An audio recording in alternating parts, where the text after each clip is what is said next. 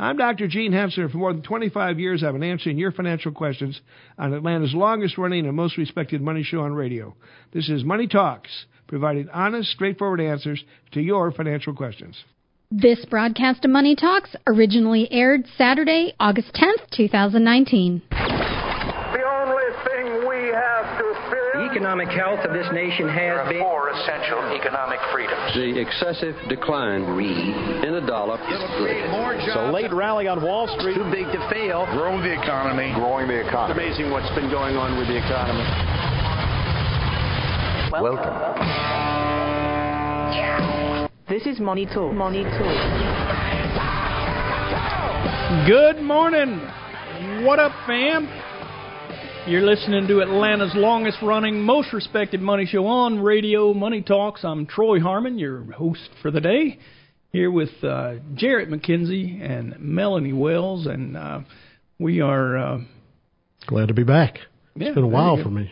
Yeah. I haven't been on in a while either. Yeah. Yeah, I know. I'm still the same old hipster. I mean, you you caught it coming I still in, right? giggled a little bit. Yeah. Yeah. How about that? Absolutely. Yeah. Um, you know, I'm I'm trying. I, I'm trying to be more relatable to those that are much younger than me, that are uh, that are true hipsters. Um, But I'm do a- those hipsters listen to the radio? I, well, maybe not, but I mean, those that don't might get a chuckle at me Well, trying to be an idiot. I mean, I mean a hipster. For the few that do. Yeah. For the few that do, yeah. I mean, let's Keeps you face young, it. Troy. Nobody in Yeah. here has a man bun. Although when I grow up, I want to grow one. Jarrett, uh, you're looking hope you kind of bald over I there. need, yeah, well, that's the way I like to keep it, you know. I'm We not can a, put not a a ribbon, man bun guy. put a ribbon on your head and call it a man bun, something like that. No, I got plenty of I mean, ribbons at the I'm house. sure you got lots of bows at Oh, home. let's yeah. face it. Now you could, you know, uh, Melanie, you have a bun this morning, I or do. this.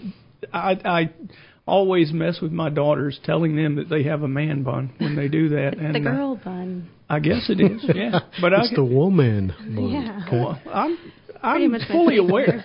I'm fully aware that there is a gender Oh, that's uh, denoted by by the the man portion of that man bond. But hey, it's fun to bother my daughters. That's what dads are for. Jerry, Oh, Yeah. you It's part of the people- role. It is. I mean, Right. there's an expectation there. So, If I said it right, they, I mean, how much fun would that be? hmm None to anyone.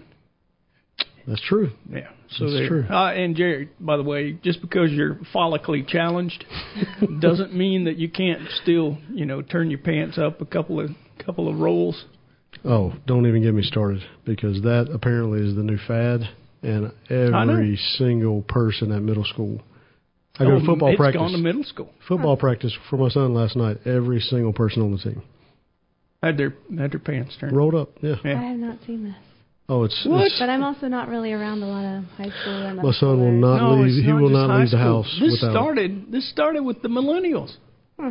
Uh, Melanie, See, you're going to have to bad wake up. millennial. I'm just not with the time. Melanie, I don't know. have, have you ever Oh. ridden a, a bird scooter? No, I haven't. I'm too scared. No, none of them. Uh, Jarrett, No, I Grandpa haven't. Millennial. That's he's right. like right at the very end of the of the generation. took the leap. Has ridden a scooter, one of those electric scooters that you know are so dangerous. Yeah. We hear about. I mean, I see them. I just don't trust myself. Yeah. I'm pretty well, sure apparently I'd they're pretty right off. dangerous. I think the news last night was just saying there was another death Yeah. uh, from one of them. And Uh, that yeah. would be me. I would be the person that can't Well, control mhm. it. if End if up in the uh, street. If Yep. that's what it means, then by I'll all stay means off 'em. stay off. But um, you know, I still look at you differently now because you just have failed your your I millennial know, generation. I'm a bad millennial. And the fact that you haven't noticed this thing where where the guys are wearing Yeah. their pants turned up. I mean, I could do it, but it'd show my black socks off. this is a daily daily debate at my house. I mean, now that you guys say it, I'm sure I'm going to. Because it's driving me crazy. I hope you do. I Okay. hope you know. I mean, it's it's just gotten out of hand.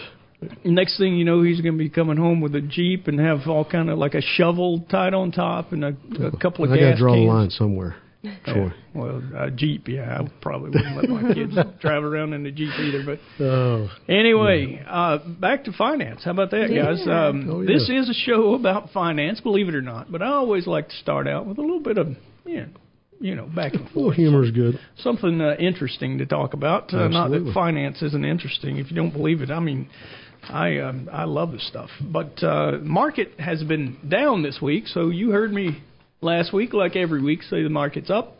I was wrong, but it's very seldom that I have to admit that I was wrong because two out of three days the market is up on average over a very very long period of time. So uh, yeah. Anyway, yes, I am a broken record. I always tell you at the end of the show the market will be up, but uh, it doesn't always happen that way. We did see some volatility, and it was all based on the fact that Monday, um, China pulled a slick one on us.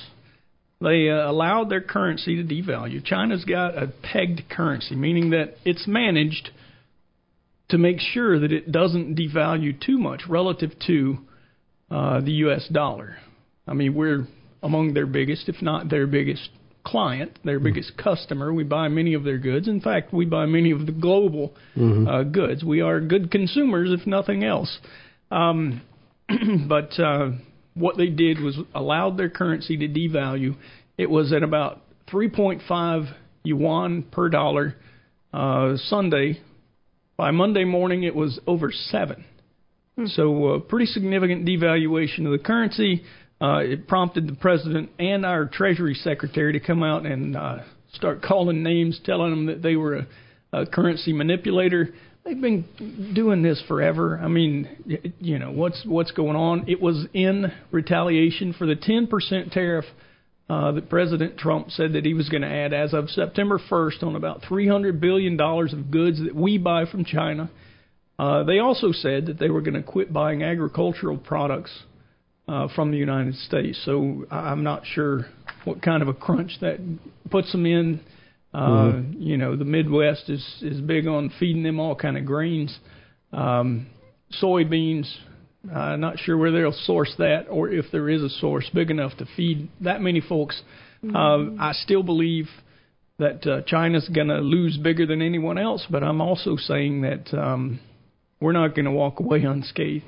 Yeah, no one will probably, but yeah. they're they're spiteful enough to try to draw this out until the election, which is, I would think, my biggest concern. You know, just trying to wait for someone else to negotiate with because they don't like Trump's tactics and yeah, you know, I mean, who knows when you're dealing with a communist country, it's it's hard to tell what the next. Right. I think that's what, a lot of what happened Monday was because of how surprising some of that was. Exactly, and the fact that you know that they it's been somewhat of a trade war that almost became a currency war right. Given some of what you were just talking about. So, yep. it's it's very difficult to gauge when you're talking about the Chinese.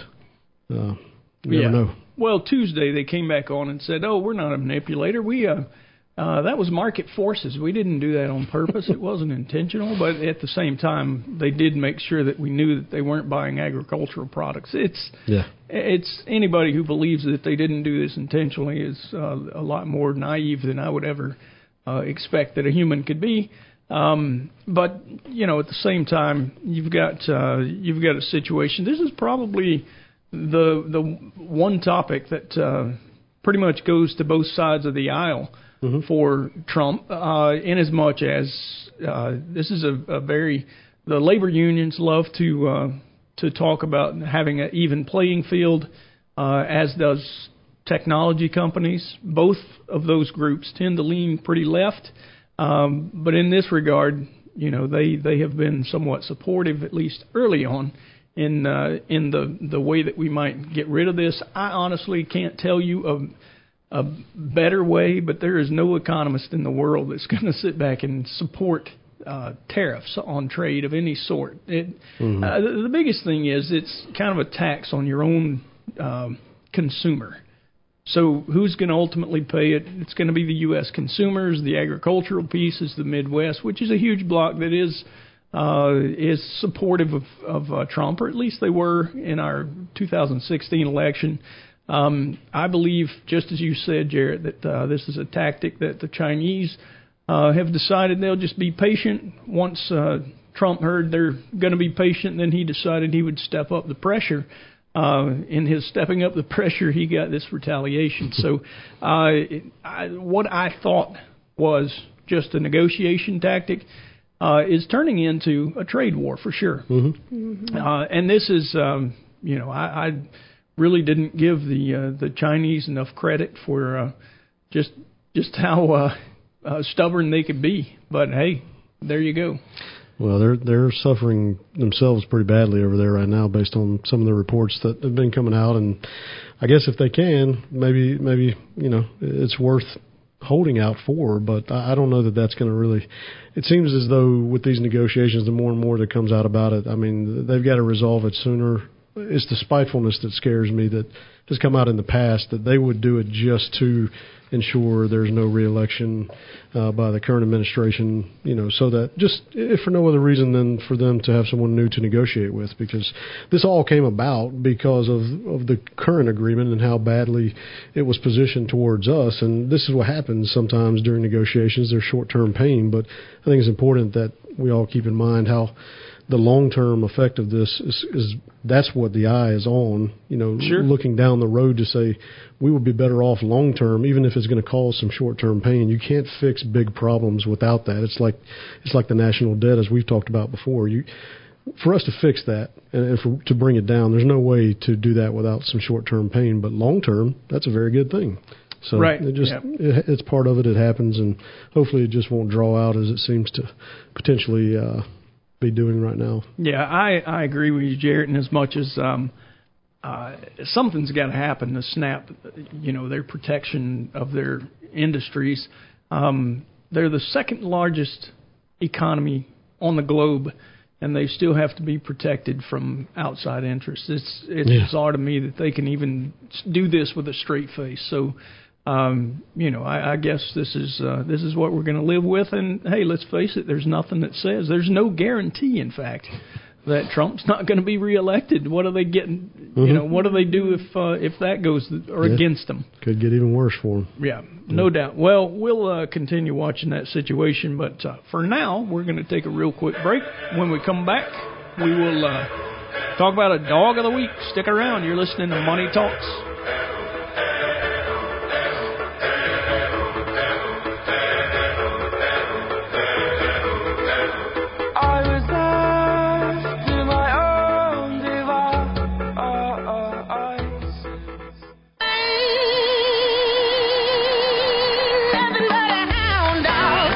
This is the dog.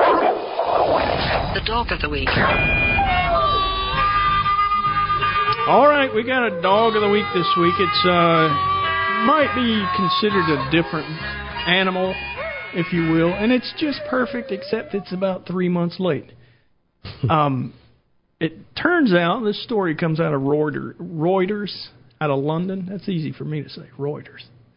Uh, there has been a study by a group that says um, you can stop seagulls from stealing your food just by staring them down.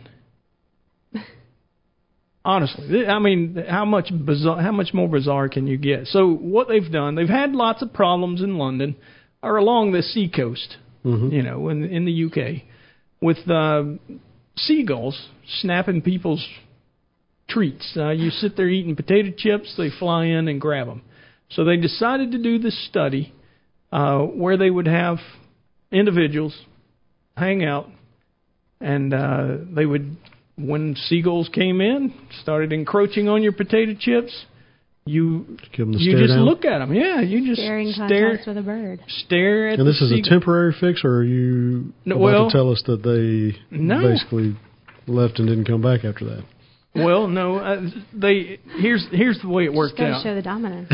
That's right. They said the researchers tried to test 74 goals, but most flew away or would not approach. So they're out there looking at them, and a lot of the birds didn't even approach. Uh, 27 approached the food. 19 completed the looking at and looking away tests. So they had a control where you didn't look at them or you did look at them. Um, of those that did approach, most took longer uh, when they were being watched. In fact, some actually flew away and didn't touch the food at all. So it seems that these guys are trying to scientifically prove that staring at seagulls makes them not eat your sandwich. I just like that this is a big enough issue that they did a study. they devoted an entire team of people to this. Yeah. Right. So I mean, you know, you, you've got kids that are getting ready to go back to college, might be looking for a major. Uh, I don't know what this would be. Bird psychology. Yeah. I, you Seagull know. studies. It's good. It's good info, though. I mean, it Yeah. totally changes the next beach trip. That's what I was just going to say. Well, all this time. I'm just going I to mean- stare them down, and get away from my popcorn. Exactly. Yeah. I mean, I hate the beach, but I'll go there just to stare at some seagulls. I generally, prefer to go to the mountains, Yeah. you know, a lake or something. I don't like the the sand and everywhere it gets. Mm-hmm. And the Not a big seagulls fan. trying to steal your food. Yeah, I mean, you never Yeah. run into seagulls Always. up at Allatoona. So, uh, I mean, you know, why not? If I'm, if I now that I, I uh, know that you can stare down a seagull, I'm gonna have to try this out. Well, I'm And the only way to do it is get close to the ocean. Next opportunity that I come into with a seagull. Mm-hmm. Oh Yeah. yeah, there will Oh. definitely be verification of this study. Yeah, no doubt. We'll and I hope back. I hope that it's not too late for everyone. I know we're going back to school. You know, summer's kind of closing in. Oh no, we got Uh, one coming next month. A fall break. You know, there, one there of- you go. Yeah. If one you of the want, twelve breaks they give them these Labor Day days. weekend. uh, Jarrett, I hope that when you get down there, that you witness at least twenty people staring down seagulls. He's I mean, spread the word. just just Yeah. put a sandwich Oh, we down it out. in a in a lawn chair, hang out behind it, and, and give a give the bird the evil eye. And tell us what happened. I'd love to. My girls would probably be upset with me though. They like to chase them for some reason, mm-hmm. but it wears them out and keeps them busy. So I know they're not going to catch them. them. 'em, but Yeah. not anymore. What if you did have a kid catch a seagull? Well, I mean, what are you going to do? And they didn't tell you until you got in the car. Hey, Dad, look what I got. It's your new family pet. that would they let it go Yeah. about halfway down U.S. What is it, 98 or something down there? Yeah, yeah, Yeah. 98. That's right. You you let it go about a mile or two down the road. They've come close. I don't think they've ever they've ever gotten one, but It they'll, they get reminds close me of sometimes. that, that scene from Tommy Boy where the deer wakes up in the back seat, wears out the car. That is one of Garrett the beats his all-time car down with a bat trying to kill a seagull. Stepping on Said his daughter after that. All right, enough foolishness again. Uh, let's talk a little bit about something more serious. Um, we have a situation we wanted to bring up. Uh, it's it's really kind of a legal issue. Uh, none of us are attorneys, so uh, make sure to verify anything that you hear in this discussion with uh, with your legal counsel. But uh, uh, Bruce is a business owner. He's got a partnership with a longtime business partner, and uh, his wife Teresa works for a nonprofit. Uh, they recently purchased several rental homes. It's a pretty popular thing to do these days. Sure, some rental it's a good property. source of income. Yeah. And, and not only a good source of income, but it's a good diversification move. Um, now, Bruce's business partner is concerned about the liability that this brings to him, I guess, as as the business partner. Um, so, how should the rental properties be titled to minimize the liability? I assume that that is one of the ways you can do it, just making sure that your ownership is somewhat protected, uh, maybe just tied to that one property and not to everything else you own. Sure. Yeah, so that's that's really what it boils down to is the liability exposure that's there as a result of you having this additional property because I mean, who knows? The tenants of that property could have an accident on the property, and even if it's not a tenant, you might have a, a kid, a child running through the yard, and uh, there's a hole there, and they they break their leg or ankle or whatever it may be, and you know, all of a sudden, if that person, let's say, doesn't have insurance, now you've got some. That that's where the risk is coming from, and so one of the ways that people protect against that is to uh, create uh, limited liability companies, LLCs, uh, for which they transfer the title of that property into the name of the LLC. It, it basically uh, protects it from any exposure outside of the LLC. So only uh, the, the assets within the LLC would only be subjected to any kind of litigation.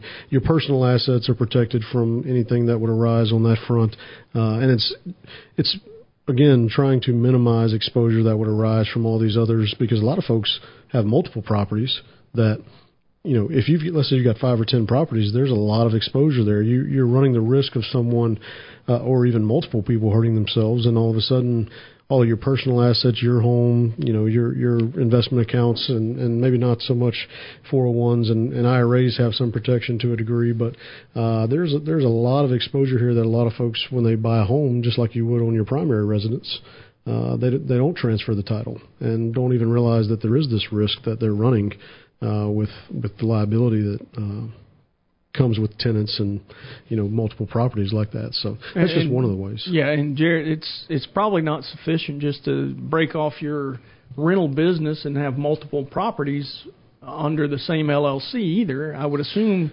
it's probably good to have one per. Yeah, generally we would recommend each property have its own LLC so that for the same reasons we just mentioned, containing that exposure into just this one bucket, if you will, and, and ensuring that you're not exposing all the other assets in your life to the risk that comes along with with adding those these these or having these properties. Because again, you, you're not going to you wouldn't buy a stock and have the same exposure that you have in buying a, a piece of real estate because you don't have a tenant or or the potential of someone cutting through your yard and, and hurting themselves on your property. Uh, you know, they, they might have the tenants there might have a, a neighbor over and the kids are jumping on the trampoline and somebody, you know, bounces off, breaks their neck. It, those sound like really really far fetched things to happen, and they are. They're not common by any means, but they have happened. I've seen claims in which those kind of things have taken place and the structuring things this way would certainly help to prevent liability exposure arising from that, so that you know your personal assets, as I mentioned, are, are going to uh, be exposed and potentially uh, up in litigation uh, from whatever arises out of the situation that happens. Uh, so it's that that's one of the ways you can uh, protect against some of that. Another another thing we see often is uh, spouses transferring ownership between them because uh, it's really who, who owns the property, who is the title of the property in, and it's that person who maybe, let's say, is a stay-at-home mother, doesn't have uh, any income or any other accounts, assets that are going to be subjected to potential liability or litigation.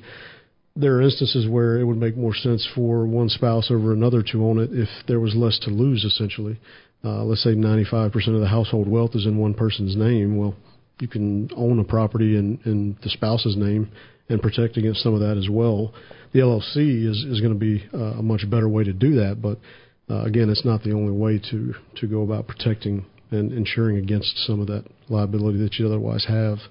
Uh, by owning some of these real estate or rental properties. Yeah. Well, and I'm probably a bad example of this because my husband and I have a rental property, but we do not have an LLC set up for it. But we do have an umbrella policy.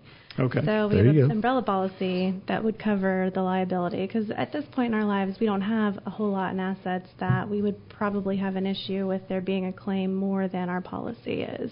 Mm-hmm. So we have, I think, adequate coverage that way too. Yeah. yeah. Now, is the cost prohibitive in a, in forming an LLC, or you just prefer to to buy the insurance? Depends per state, probably on the annual requirements. I mean, it can be cumbersome to do some of the paperwork, but I mean, it's not anything that anybody can't handle, and it's worth doing for the coverage. The, yeah. you know, and you should probably have the insurance on the LLC covered mm-hmm. property anyway. Right. Mm-hmm. Yeah, and you, I mean, between I'd say six to eight hundred between drawing up paperwork for establishment of an LLC and then the filing with the Secretary of State. But to Melanie's point, the umbrella policy would also be a great way to provide coverage for this. And the umbrella policy is most definitely going to be much cheaper than the LLC, but it's it's going to have its limitations as well because those will max out. Uh, so you want to make sure if you're using insurance to protect against uh, some of that liability that you otherwise have, that the limits are uh, appropriate and would help you to cover any any uh, expenses that may come about as a result of this. But yeah, you know, it's it's about the titling, potentially moving it into an LLC or either the the umbrella policy, as Melanie mentioned. I mean, these are all good ways to address this and something that you should certainly consider if you have a rental property and own it outright uh, in your own name. Yeah, there's one more question I'd like to ask, and we can answer this when we sure. come back. We need to take a break, but uh, how about owning real estate in your IRA? Uh, when we come back, we'll answer that question and many other financial questions uh, from our listeners. Stick around. You're listening to Money Talks. We'll be right back. Shotgun, back, shoot the sun until the sky is black. Now I sure hope that the sun got rhythm, cause he gon' dance when that music hit him. Like bang, bang, bang, darkness falls, and in the nighttime I'm camouflage. When you're pregnant, you start reading about the cost of having a baby. When you start reading about the cost of having a baby, you learn about the cost of sending that baby to college and immediately start saving all your money in a 529 plan. When you save all your money in a 529 plan, you save no money in your 401k, thinking your son will get a business degree from Harvard and take care of you in retirement. When you think your son will take care of you in retirement, he changes majors and gets a degree in jazz studies. When he gets a degree in jazz studies, he moves back home with you and you have to support him. When you have to support him, you don't get to retire. Don't be forced to work through retirement to support your jazz loving adult son. Stop investing without a plan and upgrade to Money Talks. This is Money Talks. All right, we're back. I'm Troy Harmon here with Jarrett McKenzie and Melanie Wells, and uh, we've been talking about quite a few different uh, subjects. We do have a bit more to cover on this uh, this protection of your real estate assets. But uh, before we get into that, if you have a question, we'd love to hear from you. Uh, you can reach us at one eight five five four two nine nine one six six. That's our question hotline. Uh, you call in, listen to our our recorded message, uh, leave one of your own, including the question. We'll play the question on the air and answer right behind it. If you prefer to talk to a human being, you can call in at 770-429-9166. Uh, ask for Kelly Lynn, our radio show producer, and uh, she will take down your information and get us the question, wherein we can handle it that way. Uh, if you prefer not to call at all, you can email us at drgene at henssler.com. That's spelled D R G E N E at H E N S S L E R dot com. Uh, just send an email and let us know what it is that you would like for us to uh, cover on the air. We'll do that for you. Uh, the other thing is you can go to our website, henssler.com, spelled the same way, H E N S S L E R.com. Um, and we have quite a bit of information uploaded so that you can uh, check that out. If it's a broad enough topic, uh, it very well might be covered on uh, on our website under some of the content we have uploaded. You can also get a hold of us at just about any social media.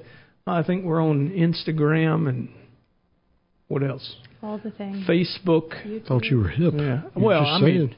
I don't I, have profiles I'm trying on to all be. these? I'm trying to be hip. I mean, I'm look. the look is first. Hey, you can't be hip if you don't have social media profiles now. Well, I mean, I know we're not on Snapchat, but I'm on Snapchat. Are you really? Yep. Now I am impressed. I take all that back. Yeah. Well, I'm on it, but I won't let my kids be. How about that? Do people still use Snapchat? Still a thing? Yeah. Yeah. It's still a Yeah. thing. So Instagram, I think, is probably one of the most popular among the kids at this time. They don't want to read words; they just want to see a picture and move on. Mm-hmm. But um, anyway, That I- is very popular. Yeah. All right. So uh, before the break, we were talking about this. Um, we had a situation where um, Bruce and Teresa recently acquired a piece of real estate. Bruce's business partner was a little worried about the risks that might be inherent to that and how he might uh, uh, take that so that it doesn't fall, flow through into the business where his partner might be impacted. Uh, Jarrett, you shared with us um, probably the best way is the LLC. Melanie, you told us that you have a similar situation in your own personal situation, and uh, you've got an umbrella policy that covers that. What about holding a piece of real estate, a rental property, in an IRA? You got to have a special type IRA, but at the same time, I'm hearing this. Uh, you know, I'm hearing advertisement about it from time to time, and it just doesn't sound like the best of ideas to me. Can you guys expand on that a little bit? Yeah, it's a consideration to be made. As far as the liability exposure that we were discussing in the previous segment, it's that's not going to do much for you in terms of protecting uh, your assets from, you know, being included in any kind of litigation that may arise. There's not that's not really the best way to address any liability exposure as far as that's concerned. Now there are other reasons where you might want to do that, and, and can you do that? Yes, you can. But again, as far as addressing it, uh, the, the liability exposure piece, uh, that's not going to be because really that that's all about the titling of the asset. And so if you still own it in your name and it's just held in a certain type of account, that's not going to do much for in terms of liability. But uh, there are some other reasons why you might want to consider that. If if it's a liability issue and you're worried about exposure.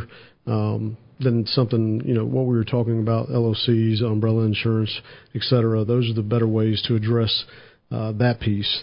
Now, whether or not you can you can have it in the IRA or if that's the best decision is, uh, you know, a, a debate. Well, think about. I mean, even on the topic we're talking about, what if what if you have this held in your in your IRA and there's a claim against it, and you could potentially lose that Mhm. asset in a lawsuit, Yeah, well, that's precisely why we would want to do what we were talking about with the the uh, the situation there, the case study. It's about protecting against those assets so that if something happens, yeah, you don't lose that entire account because everything that's there with it or that's in your name all of a sudden becomes subject to litigation. Well, if you're saving retirement, it just sounds like too much risk to be taken. Yeah, mm-hmm. I, I would certainly keep it separate. I mean, if that's where the assets are, if that's where the money is, and that's the only thing that you have access to to purchase uh, the piece of real estate that you're looking at, well, okay, then maybe it's worth further discussion. But if there's a way to acquire it outside of that, I'm not sure that I wouldn't try and start there better unless or before, unless there was a better reason not to. Um, because it just it just presents a lot of other cumbersome issues, like what you were just saying. Right. If you try to own it there, and you know, I'm not. I just don't think that. uh long term, especially when it comes to selling that property and other things, it's it makes it difficult to have to deal with when it's inside of a, a retirement account. Well, we talk about this frequently. Real estate is an illiquid asset, mm-hmm. and at some point in time, the government is going to start doing what? Aren't they going to force you to take yeah. a withdrawal? So you're going to wind up in a situation where you've got a, a minimum withdrawal to be made from this piece of property. That's a good point. What do you do in that case? Are you going to have to get a reverse mortgage on your rental house so that you can remove some of the cash uh, as the government forces you to, or do you have to sell the asset then? Uh, you're going to have to find some liquidity some way, uh, right. because there's no way for, for you to not. I mean, you're subject to a 50% penalty for any part of that requirement you don't take, and so it's some in some way or another, you have to take out a value equal to whatever the requirement is, and, and that's a great point. If the IRA, if all that's owned in, the, in that account is the piece of real estate, well then you better figure out a way to, to generate some liquidity uh, in some way because that requirement's not going anywhere. So the rent that you achieved over certain years, if you haven't reinvested that and it's laying there in cash, might be a way to do that. But it's still because of the fact that you have a, an illiquid asset in an IRA, and there will at some point, when you're 70 and a half, in fact, uh, come a day when the government says, okay, take your money. Mm-hmm. Present some issues. Mm-hmm. Sure. Yeah, you either have to sell it well in advance or, or whatever. It's, there's plenty of reasons for us not to uh, not to advise. Well, mm-hmm. you talk about it being illiquid. I mean, what if you did this when you're younger, in your 40s or 50s, and then you can't take that money out of your IRA without penalty? Right. Until yeah. you know a certain age or later on when it's supposed to be used for retirement. Right. Yeah. Well, that's why I say there, there's a there's just numerous things that you'll run into. I mean, because like what what you were just saying, what if when you know generally when we pass, uh, if the house is owned, uh, let's say outside of the IRA, it's an after tax asset. That house gets a step up in basis. So if your if your beneficiaries are going to take possession of that asset, and it's had a, a five hundred thousand dollar gain because you bought it in, you know, say the seventies and owned it for forty years.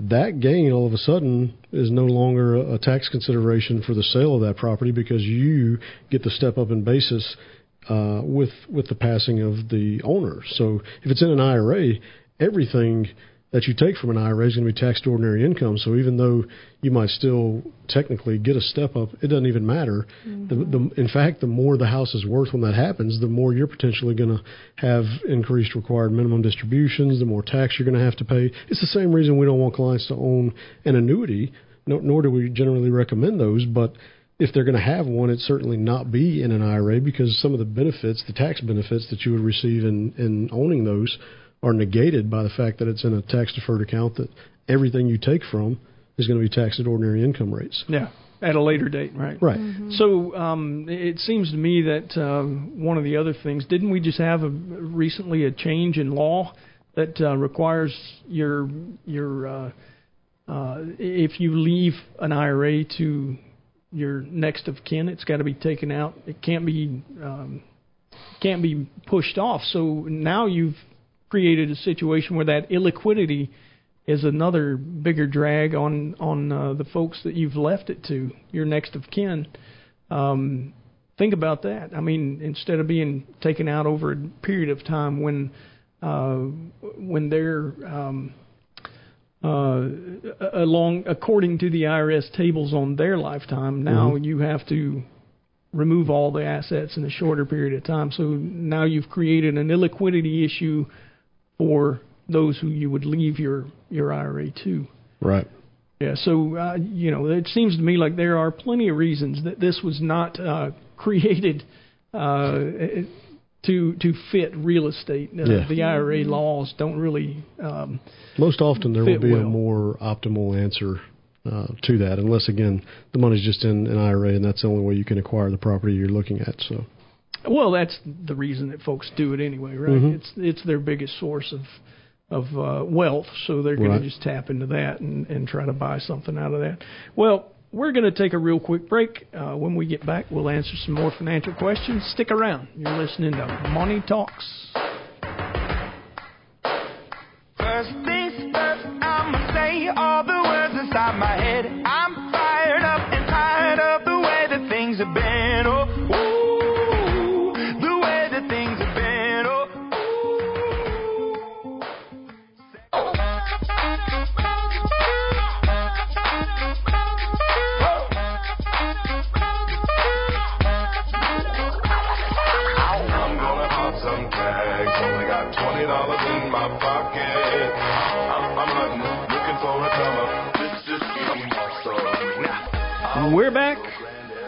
You're listening to Money Talks. I'm Troy Harmon here with Jarrett McKenzie and Melanie Wells. That is my my anthem right there, guys. I I like some thrift shop. I didn't expect that one to be the edited version. Oh yeah. Well. Good thing I wasn't singing Yeah, we we would all be yeah we would all be somewhat offended, except obviously Melanie, who would have just blurted out a, a curse word. Um, See, I'm a bad millennial. I'm there, there you go. That's she, good uh, stuff. She, uh, we we saved it. Yeah, good job, Melanie, for not doing that. You wouldn't Um, want to hear my singing voice anyway. oh no, I now I do. Uh, we're gonna have to Uh, rig we this would up. lose some listeners. So we're gonna have we'll a just- bonus we'll- segment this show. People, At the end. people's people's uh, fine china breaking on the shelf. Is that going to be it? All right. Um, we uh, we appreciate the questions you guys send us, and we would uh, love to hear from you. Specifically, if you have a question you'd like to send us, you can uh, call us at one eight five five four two nine nine one six six. That's our question hotline.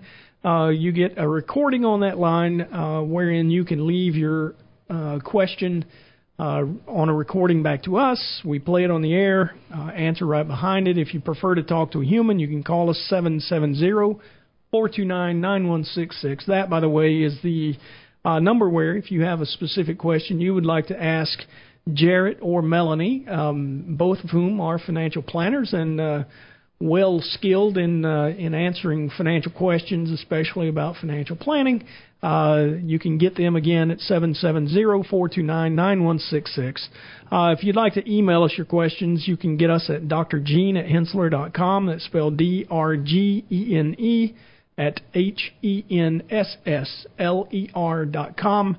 Uh, our website is henssler.com. Uh, you can go on there and find all kind of information, uh, mostly on financial topics. You're not going to hear about how to how to stare down a seagull or any of that. You got to listen to the real show to get the the, the premium. Oh yeah. Um, but uh, you you can go there to answer questions on uh, uh, of financial nature, and uh, we have plenty of them on there. So, uh, guys, this kind of uh, coattails onto uh, the question that we were covering over the last couple of segments, and uh, it's Annie from Loganville writes, uh, "What is a self-directed IRA, and do I need one?" So we were talking about a self-directed IRA, which is uh, the vehicle that you would have to use if you were going to hold real estate in your IRA. Again, for many reasons, we do not recommend that. But uh, what do you what do you answer from uh, Annie from Loganville? What is a direct, uh, self-directed IRA, and do I need one?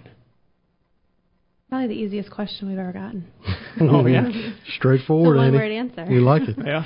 Yeah, I, I mean, do you need one? I would say only if you are looking to acquire real estate, because otherwise, I, I don't know why you you would be necessarily looking for the self-directed one, unless, of course, there are some other of these one-offs that you know that can that a self-directed IRA can hold, which is all the uh, is is really behind the self-directed IRA is you know these other things that are maybe not necessarily the traditional types of investments like stocks and bonds. The self-directed IRAs can hold the collectibles, the real estate, the I think you said wine earlier, wine. yeah, uh, artwork. My oil rig. I can put that in there. Maybe I have to double check that, but yeah, I think yeah. so. You know, a self-directed IRA is not a, a separate type of IRA necessarily. It's a tax-deferred account held at whatever custodian you choose to work with. Whether or not they allow for one is a different question because not all of them do, and the ones that do uh, will probably require some additional paperwork and detail to be filed on whatever these non-traditional assets that you're acquiring or looking to acquire uh, are going to be. Um, but again, unless you are looking to own any of those, you know, again, non-traditional type assets in your IRA, then you don't need one.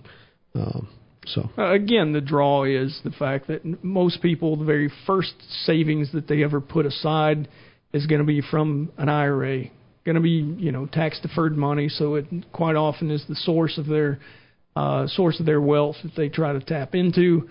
But again, because of a similar situation with uh, with a home, with it being illiquid, you know, you can't sell it quickly, and if you tried to sell it quickly, you're going to have to take a pretty significant discount. And Mm-hmm. the fact that at the end of your life, 70 and a half, that's not the end, but you know, in the autumn of your life, we'll call it. Uh, Sure. the government starts saying, "Hey, you know what? We let you save this for a long time without charging you tax on it, but now it's time to pay the piper." And uh, and they require you to take money out of the account if you've got an illiquid asset asset, and that's the only thing uh, that you have in there. You got a problem. So, Yeah. So You do. uh, you know that's that's uh, kind of the way you got to look at it. So I So wonder if drinking the bottle of wine counts. uh, well, yeah, premature distribution from the IRA. I don't know. yeah, if you take I don't the want to asset find out, out, and I don't recommend anybody do yeah, that either. put your collectible wine uh, in your IRA. Uh, you know, you'd have to be pretty sure that the asset's going to appreciate in value too. Well, and, and that's the what you know. As far as custodians requiring additional things when it comes to what you're going to own, they would want to see some. You know, is this being kept in a place where it's locked away and that you Secure. know, so, right? Exactly. It's not just sitting on your counter in the kitchen kind Yeah. of thing. You know, um, so we we get in the in the few instances we have helped clients with uh, these self-directed IRAs. It's quite a process to gather all the additional information that the custodians want in order to uh, get that going. So just be prepared if if you do decide to uh, take that direction, Annie. All right, so uh, here's a question that might be right in my wheelhouse. Todd from Marietta writes, uh, I hold Apple stock. Uh, while they beat earnings, rumor is they're hurting because of phone sales and our trade war with China. I look at uh, other tech and everything seems so overvalued. Are we in a tech bubble? Well, you know, uh, probably what feels like a tech bubble to me at the moment is some of the securities that we've seen uh, have initial public offerings lately. Uh, when when there is uh, seemingly so little um, value, or at least I can't make out much, um, and and you see the prices that they go for, it that's the piece that feels more like the tech bubble. When I look at technology, um, the sector within uh, the S and P 500, uh, it doesn't look horribly overvalued. When I look at uh, at the stock of Apple specifically, um, I generally like to look at the PEG ratio. A PEG of one, I feel like, is is uh, pretty reasonably priced. Apple right now is at 1.88, uh, which means that's their forward PE. That means today's price divided by 12 months from now's earnings. So it's a growth kind of measure divided by the uh, the expected growth from analysts. So it's how much you're paying for the growth that's expected uh, within that particular stock. At 1.88, it's uh, it's expensive, but not horribly expensive. Uh, when I talk about Apple, I will tell you that um, it's one of the securities that we recommend for clients to own uh, right now. Some of the some of the growth that we've seen has been the the AirPods, the the new wireless. Oh Uh, I you know I won't buy these things for my kids, but uh, I will tell them and I'll take them to the store if they got the money. and uh, believe it or not, both of my daughters have bought their own pods, Oh, good for them. which uh, I was surprised at. But it's uh, obviously uh, uh, an expense that they find worthwhile. Well, I think it's, it is that kind of thing that makes you know declining iPhone sales and things like that with Apple not so concerning. While that has been their core business and, and a primary revenue generator in the past, how much better can you really make a smartphone these days? I Yeah. think that's why it's declining because they're Yeah. focusing. Yeah, exactly. They're, they The- they want to go into the wearables now, the watches, the glasses, uh, you know those those pods, and they're Mhm. making those things that they're starting to even integrate with healthcare. And that's really, I think, where the future's at because you can only improve the camera on your phone so much more, right? I mean, there's there's some cool things that maybe you can do, like Samsung's folding smartphone and all, but at the end of the day, there's really not a whole lot more room to improve that. And so I think naturally, at some point, those are going to start to decline. That's what you're seeing. But as long as the the revenues and the earnings don't do the same thing, then I don't see it as much of a concern. Yeah, I when I look at Apple stock, it looks a little over 19% uh, overvalued, you know, but if you look at the overall market, it's the overall market, the S&P 500 is about 24% overvalued. So, my opinion, it's not as bad as as the stock. And remember, it's just been a few years ago that uh, iPod sales were the big driver uh, of of earnings in Apple. So uh, you know it's not all that crazy when you stop and think about it from that point of view. Yep. Well, folks, it's uh, all the time we have. I'm going to tell you next week the market's going to be up. Jarrett, what do you think? Gotta be from here. Melanie. Definitely up. All right. Thanks for listening. You've been listening to Money Talks. We'll catch you next week.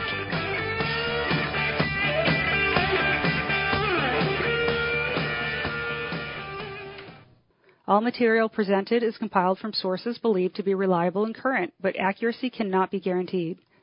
The contents are intended for general information purposes only. Information provided should not be the sole basis in making any decisions and is not intended to replace the advice of a qualified professional, such as a tax consultant, insurance advisor, or attorney. Although this material is designed to provide accurate and authoritative information with respect to the subject matter, it may not apply in all situations. This is not to be construed as an offer to buy or sell any financial instruments. It is not our intention to state, indicate, or imply in any manner that current or past results are indicative of future profitability or expectations. Portfolio holdings discussed are subject to change. There is no guarantee that in the future these securities will be held in Henssler accounts. As with all investments, there are associated inherent risks. Please obtain and review all financial material carefully before investing. Henssler is not licensed to offer or sell insurance products. This overview is not to be construed as an offer to purchase any insurance products.